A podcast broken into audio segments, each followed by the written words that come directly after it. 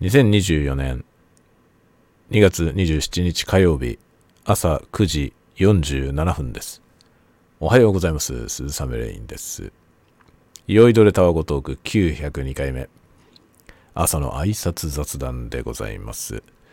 朝の挨拶雑談ですが、今日は初めて、朝初めてかな、えー Blue Yeti を使っております。 Blue Yeti をカーディオイドモードにしましたので、まあ、モノラルの録音ですね。という感じで、普段のともまた違う、普段の Blue Yeti の音ともまた違う音で、今朝はお届けしておりますが、どうでしょうね。あの、今、まあ、パソコンが動いてるので、ちょっと後ろにね、ホワイトノイズというか、さあ、さあって言ってるような気がしますが、まあ、パソコンのファンの音が入ってますね。で、いつものマイクもかなりファンの音が入るんですけど、ブリエティだとどうかなと思って、ちょっと気まぐれに今日はやってみました。あんまり変わんない説が ありますね。えー今日はですね、一応今普通通り、普段通りに行動を開始しまして、えーやってたんですが、朝ですね、9時過ぎぐらいからちょっとシステムのね、会社の方のシステムの作業が入るということで、まあ、ネットが繋がらなくなって、えー今、リモート作業ができない状態になっております。まあ、ちょっと待ち時間ができたという感じで、そのタイミングでこれを収録をしております。いやいやいや、もうね、いろんなことをやってまして、何の話をしようかな。何の話をしようかなって感じなんですけど、まあ、昨日の夜、あの、古いギターをですね、引っ張り出してきて、で、この間ね、サンプラーを買ったって話をしてましたけど、そのサンプラーにギターを挿して、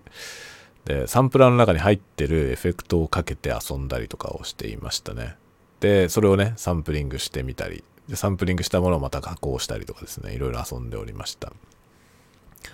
ちょっとまあね、今後やってみたいことがあって、それに向けての今練習というか実験のような状態なんですけど、まあ昨日は本当に純粋に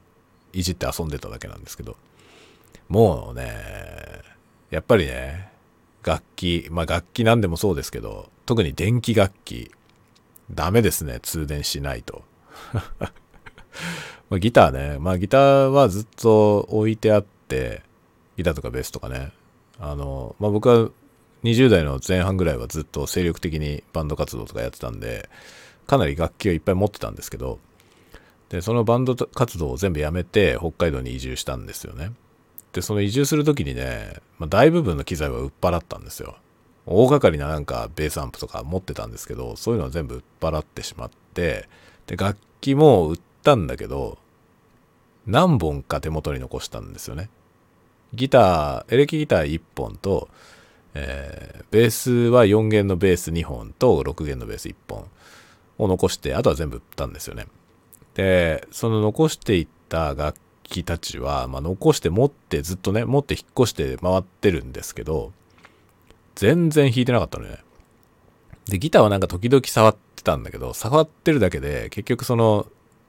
なんていうの、シールドケーブルを繋がないでさ、生音でちょちょいちょい音出してるだけみたいな感じだったんですよね。だから要するに電気を通してない状態だったのね。で、昨日久しぶりにね、そのプラグインしたわけですよ。そのサンプラーにつなぐんで。そしたらね、まあ音が出ないんだよね。それで、あれと思って、音出ないなと思って、で、その、ジャックをぐりぐり回してたら、まあ時々出るわけよ。なんか要は接触不良なんですよね。で、ボリュームノブとかさ、そのギター本体にそのボリュームとかトーンのノブがついてるんです。コントロールノブがね。で、それを回すと、ザリザリザリザリ。そういうのがガリが出るっていうんですけど、まあ、ガリガリ音がするんだよね。そのノブを回すと。まあ、要は、その接点が腐食していて、その接触不良が起きるんですよね。で、それで音が繋がったり繋がんなかったりするんで、ザリザリザリザリザリザリっていうノイズが鳴るんですよね。で、それはね、その接点に、あの、なんか腐食したものがついてる状態なので、それをね、ゴリゴリゴリゴリ回してると、その付着してるやつが、まあ、剥がれて、切れて、まあ、擦り切れてね。で、ちゃんと通るようになるんですよね。なので、まあ、ゴリゴリゴリゴリ昨日ね、ひたすら回して、めっちゃ回しまくったら、まあ、ガリ、ガリはなくなりました。もうね、で、まあ、ピックアップとか、その金属の部品ね、ピックアップに金属のカバーがついてるんですけど、その金属の部品とか、あとあの、ギターの裏側で、まあ、ギあのボディとネックをつないでる部分とかにこう金属のプレートが埋まってるんですけどそういうものがもう結構腐食してつぶつぶになってるんだよね。まあなんか浮き浮き出てるわけですよ。その金属が腐食したその表面のやつがね浮き出ていて、まあ、そういうのを磨いたりとか結構ね手を入れないと調子悪いなと思いました。あとね弦が終わってる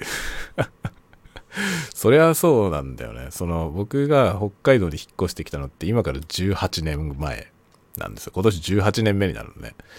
なので、まあ、最低でも18年交換してないんですよ弦をでしかもその引っ越す、最後ね、北海道に引っ越す直前に弦変えたわけじゃないと思うんだよね。もっと前だったと思うんですよ。なので、だいぶ前だよね。その、バリバリバンドとかやってた頃にはさ、しょっちゅう弦変えてたから、いつもね、メンテナンスされた状態。まあ、メンテナンスなんて特にしてなかったけど、とにかく使ってたので、まあ、楽器にとってはそのね、毎日使ってるってことが一番のメンテナンスですよね。で、使わなくなればなるほどね、まあ楽器に限らず機械とかもそうだよね。動く部品のついてる機械はもう特にそうですけど、その動く部品のついた機械って置いとくともう絶対ダメになるよね。だから、まあ車とかね、エンジンなんてまあ最たるもんですけど、回してた方が調子がいいわけですよ。だからあの中古車とかでね、よくあの走行距離が少ないやつを選びがちですけど、その年数とさ、その生産されてからの今までの年数とその走行距離を比較してね、あまりにも走ってない車は余計やばいんだよね。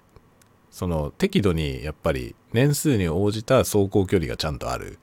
車の方が調子いいですよね。そういうのと同じで、まあ、楽器とかもそうなんだよ。デッドストックとかでなんかどっかにずっと眠ってた楽器よりも、誰かがずっと使ってた楽器の方が絶対調子いいんだよね。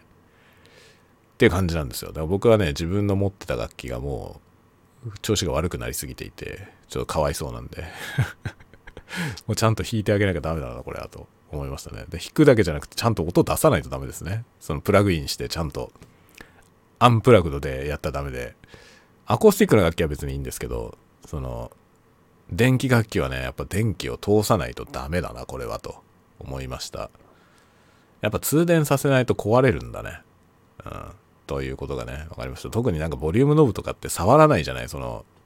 なんていうの、プラグインしない限り。だから結局、スイッチとかもピックアップのセレクタースイッチとかももう変えるたびにね、そのスイッチを切り替えるたびに、ボリッバリッ、バリッバリッっていうわけよ。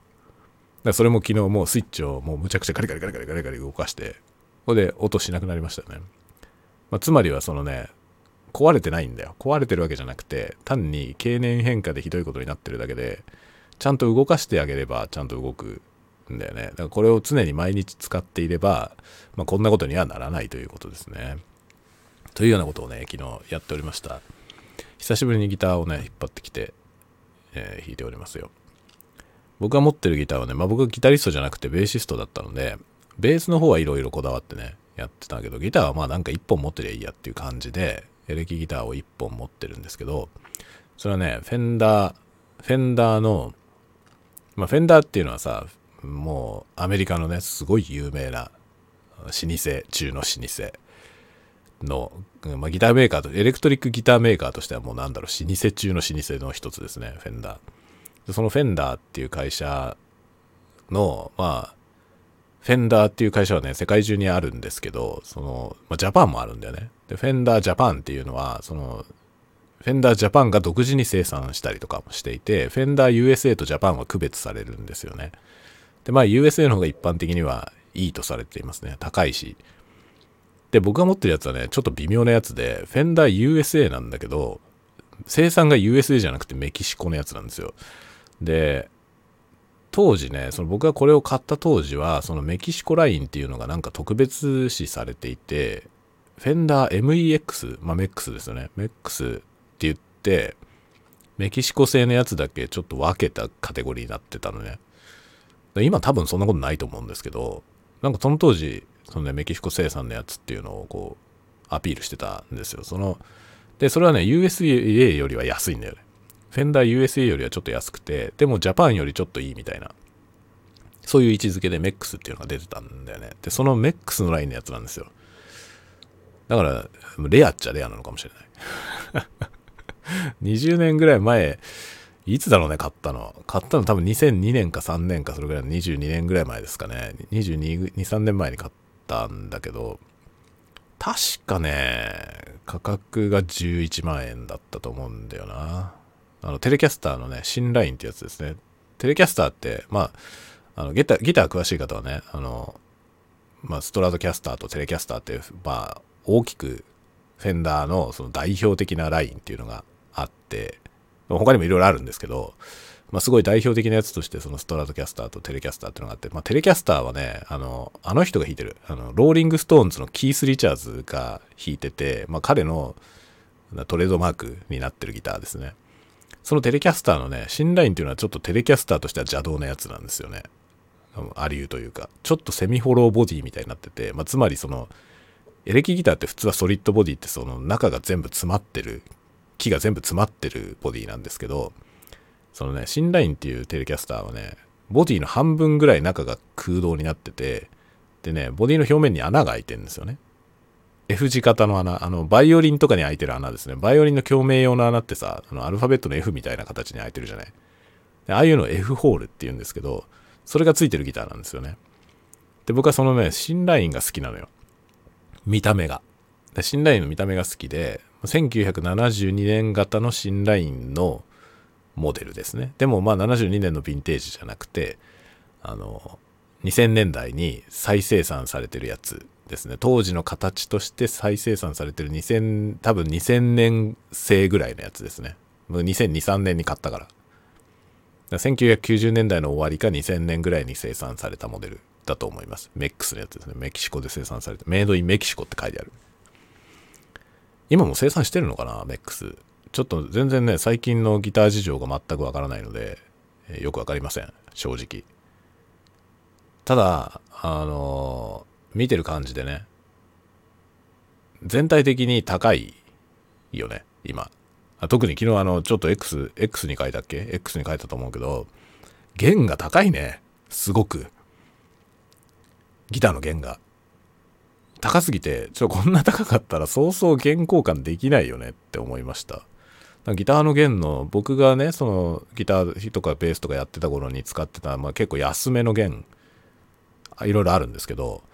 そういうやつが当時の倍ぐらいの値段になってんのよね、今。で、ギター弦のセット、アーニーボールっていうね、その世界的に有名なギターの弦のメーカーがあるんですけど、そのアーニーボールのギター弦、僕なんかも普通にさ、アーニーボールかダダリオかどっちかみたいな感じで、もう一番たくさん売ってる弦なんですよね。で、手に入りやすい。って感じで、3、400円だっただったと思うのよ。ギターの弦6本セット。でも800円もすんのよ、今。アーニーボール。いや、アーニーボール800円もすんのと思って。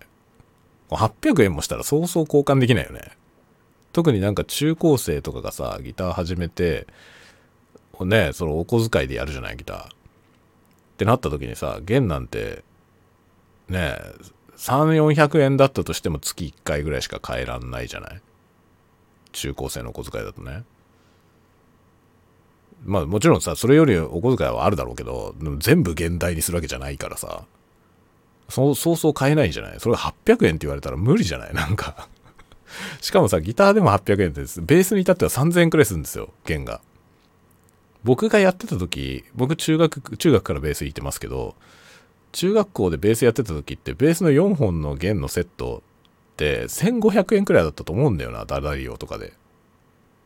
で、それをなんか3ヶ月に1回ぐらい交換してたんですよ、中学生の時。お小遣いでね。3ヶ月に1回ぐらいだよ、それでも。1500円もするから。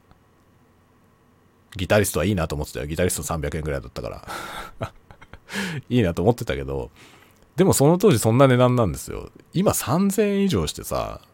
中高生ベースできないじゃんと思って。これがさ、なんかその、弦、ギターの弦とかベースの弦って、ダダリオとかアーニーボールって多分輸入品なんだよね。だから円安だから高いんでしょ、きっと。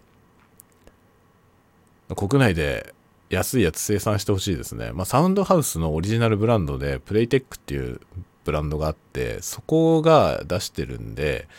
サウンドハウスを知ってれば、サウンドハウスの弦買えばいいと思いますけど、どうなんだろうみんな。もうみんなサウンドハウスを僕はもうなんか教えたいな。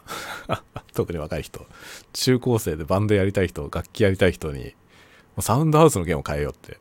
まとめ買い。父さんとか母さんに相談してさ、もうなんか、パックでね、3個パックとかでもなんか安いからさ、3セット入りみたいなやつを、まだまとめ買いして、で、サウンドハウスって会計が2000円超えると送料が無料になるのかな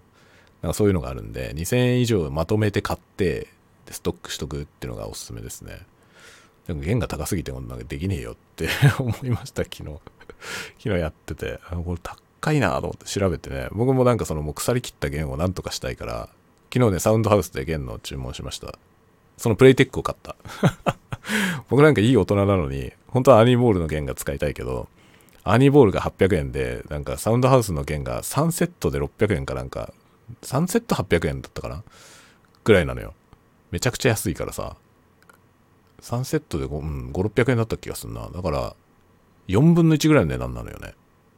さすがに4倍違うってなったら、なんか多分4分の1の値段の弦を4倍交換した方が多分いいからね。その、なんていうの、感覚的に。その、まあ、弦ってさ、新しければいいけど、どんなに高い弦を張っても、時間が経つとやっぱりへたれてくるんで、それを考えるとね、高い弦を買って長く貼っとくよりも、安い弦をこまめに交換した方が多分いいのよね。と思ってね、昨日安い弦を注文しましたね。とにかく何でも高すぎる。ただし、そのね、楽器本体の安いやつ、まあ、あの、初心者向けのね、よくわかんない謎のメーカーの1万何ぼぐらいでギターとなんかセット、アンプとかセットになってるみたいな、セットで2万円くらいのやつとか、僕らの時代からあるんですけど、多分ね、その、サウンドハウスもそれ出してるんだよね。で、それ見た感じ、そのね、僕らの頃のよくわかんない謎のクソ安いギターよりも多分質が良さそう、今のやつの方が。だからその初心者入りやすくはなってると思いますね。ただ入った後のその、弦の消費 消耗品が高い問題はあるね。これ円安ほんとなんとかしないと何もできない。マジで。国は何とかしてほしいですね。これ円安を。これどうにかなんないんですか？もう円が弱すぎるってことだよね。でももうどう、どうすれば円は強くなるの？なんかもうその兆しが見えないよね。だとすればさ、国内で作るしかないよ。本当に。輸入品が高すぎるんで。ギターとかもね、海外のメーカーのギターめっちゃ高いよ。なんかここぞとばかりにやっぱ国内のやつをさ、どんどん売り出したらいいよね。国内のやつ質が高いよって言ってさ。まあどうしても僕なんかもそうだったけど、中高生ぐらいだとさ、フェンダーとかギブソンとかっていうのに本物感があって、その海外のね、やっぱりフェンダーも USA でなければならぬみたいなさ、そういう感覚ってあったけど、だけど正直ヤマハとかの方が質高いから ヤマハのギターがいいんじゃないのって気がしますね。なんかボッチザロックかなんかでヤマハのパシフィカが使われてるみたいで、ヤマハのパシフィカがすごく再注目されてるみたいですね。すごいいいことだと思いますね。僕パシフィカのギター持ってたけど昔。ヤマハの楽器はめちゃくちゃいいんだよ。すごい良くて、まあ僕も今ベースもね、3本残してあるうちの2本ヤマハのベースなんですけど、ヤマハの楽器は超いい。何がいいってすげえひでえ扱いをしてても全然ビクともしません。もう湿度とかが変わっても強烈に大丈夫だしね。だから特に日本ってものすごい湿度が高いので、ギターとかベースは日本製がいいよ。本当に。まあ特にヤマハがいいですね。で、ヤマハは一番安いモデルでもすごいちゃんとしてる。もう見事なんで。まあでも一番安くても3万くらいすると思うけど、まあ1万9000円のセット買うんだったらちょっと頑張って3万円のヤマハの楽器を買った方がいいと思う。ずっと使える。長く使えます。と思いますね。多分僕が持ってるこのフェンダーメックスのこの新ラインよりも、ヤマハのパシフィカの方がいいと思うよ。3万円のパシフィカの方が 僕のこの楽器11万もしたけど、多分それよりもいいと思いますね。ヤマハのパシフィカ。ヤマハがいいと思う。ヤマハかアイバニーズがいいと思いますね。アイバニーズ、あの、すごいハードロックとかやるんだったらアイバニーズのギターがいいと思うね。早弾きしたりとかしたい人はね。アイバニーズ意外と知られてないけど日本のメーカーなんで、星の楽器っていう日本のメーカーなんで、非常にいいです。ただし、アイバニーズ日本で生産してるかはわかんない。アメリカ生産の楽器の逆輸入のやつはアイバニーズブランドでも高いですね。国内生産だと多分そんなにアホみたいな値段にはなってないと思いますが。でもこの間値上がりしたんだよな。アイバニーズ。多分だから、まあ単に物価の上昇で値上がりしたのか、あ、でも結局ね、国内でアッセンブリしていても、部品が輸入だからね。だから値上がりすんだよね、きっとね。そういうことだよ。ピックアップとかね、ピックアップとか海外製が多いから、ディマジオとかね、アメリカでしょ。ということだよね。円安のせいでもう文化が死ぬよ。道具が何も全部高いんだから、本当に。画材とかはだからね、国内のメーカーが非常に優秀なんで、ターナーの絵の具とかさ、が優秀だから、まああんまり影響されなくてできるのかなと思うけど、でもまあホルベインとかね、ホルベインの絵の具使ってる人とか非常に多いと思うので、そうするとね、まあ普段それ使ってますっていう人はさ、円安の影響多分めっちゃ受けると思いますよね。ああいう輸入品はね。まだこれを機にみんな見直して ドメスティックブランドを見直しましょう。円安だから すごいなんか大きい話になりましたけど、こうこういうとこに落ち着いた感じで今日はどうでしょうか？どうでしょうかってこともないけど、まあそんな感じでね、あの、いろんなことやっております。円安の煽りを受けながらも、いろんなことをやっておりますね。という近況報告でございました。ではではでは、また次回のタワゴトークでお待ちしております。またね